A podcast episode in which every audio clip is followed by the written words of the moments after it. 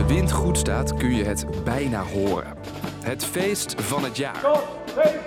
Althans, zo wordt de kroning van de Britse koning Charles omschreven. It's a big celebration and we're looking forward to it. Alle diamanten zijn gepoetst, de koets is opgewarmd en de kroon ligt op een kussentje. So there are some disadvantages to crowns, but, but otherwise they're quite important things. Maar zitten de Britten wel te wachten op zo'n duur koninklijk feestje? En heeft een van de oudste monarchieën ter wereld überhaupt nog een toekomst? Ik ben Dennis en ik praat je bij over de kroning van 100 miljoen. Een podcast van NOS op 3 en 3FM. The Archbishop lifts the crown of St. Edward and holds it for a moment above the Queen's head. Na 70 jaar is er weer een kroningsfeestje in het Verenigd Koninkrijk. The word has gone forth. The Queen is crowned. Na het overlijden van koningin Elizabeth werd Charles al koning, maar tot een officiële kroning kwam het nog niet. Tot nu. En daarvoor halen de Britten van alles uit de kast. Eh, militaire parades, gouden koetsen, duizenden gasten in Westminster Abbey. Je hoort correspondent Arjen van der Horst. Pracht en praal zoals de Britten dat alleen kunnen doen. Maar het draaiboek van de laatste kroning uit 1953 copy-pasten, dat zit er niet in. Het is een stuk kleiner als je dat vergelijkt met de kroning van Elizabeth II. Toen deden er bijvoorbeeld 45.000 militairen mee. Dit keer maar tussen aanhalingstekens 6.000. Dus dat is een stuk kleiner. Er zijn ook veel minder gasten. Ook is er meer ruimte voor verschillende religies en zijn meer gewone burgers uitgenodigd. Kosten voor dit kroningsfeestje 100 miljoen pond. Dat is zo'n 112 miljoen euro.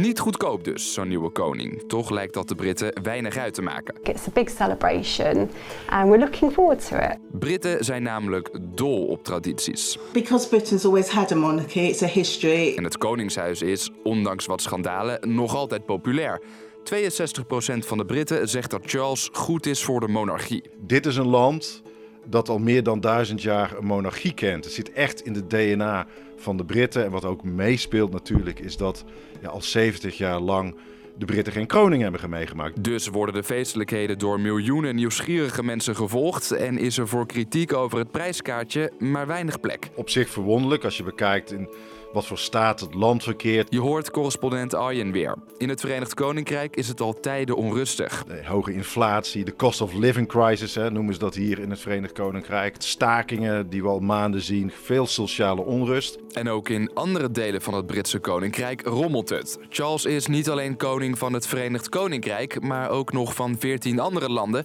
die deel uitmaken van het gemene best dat er verschillende landen, zoals Jamaica en Belize bijvoorbeeld, hebben gezegd dat die een referendum gaan houden om toch een republiek te worden. Ook in Canada en Australië en Nieuw-Zeeland hoor je die signalen. Die kroon mag dan stevig op zijn hoofd passen. Hoe het koninkrijk van Charles er over een aantal jaar uitziet, dat is onduidelijk. Wil je nou weten hoe het precies zit met het gemene best? Luister dan even aflevering 398 terug. Die vind je in de show notes.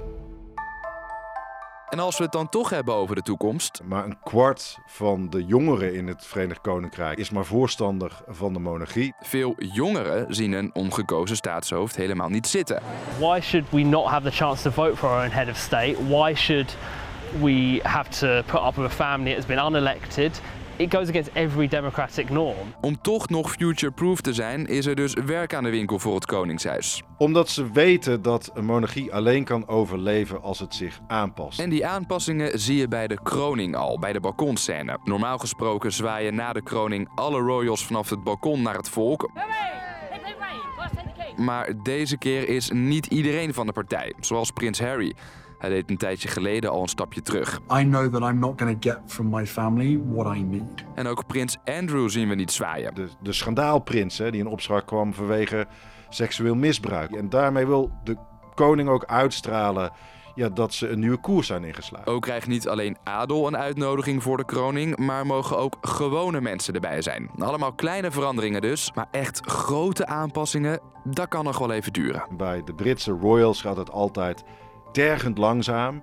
Dat zijn hele kleine stapjes. Het is een geleidelijk proces, geen grote revoluties.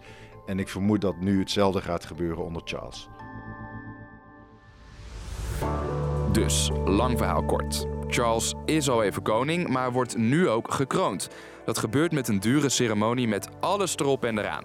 Die tradities maken het Koningshuis aan de ene kant heel geliefd, maar vooral jongeren in het Verenigd Koninkrijk zouden liever een gekozen staatshoofd zien. Het Koningshuis zelf wil wel wat moderner worden, maar echt grote hervormingen, dat is niet helemaal hun cup of tea. Nou, dat was hem weer. Maandag bekronen wij de dag weer met een nieuwe aflevering. Bedankt voor het luisteren. Doei!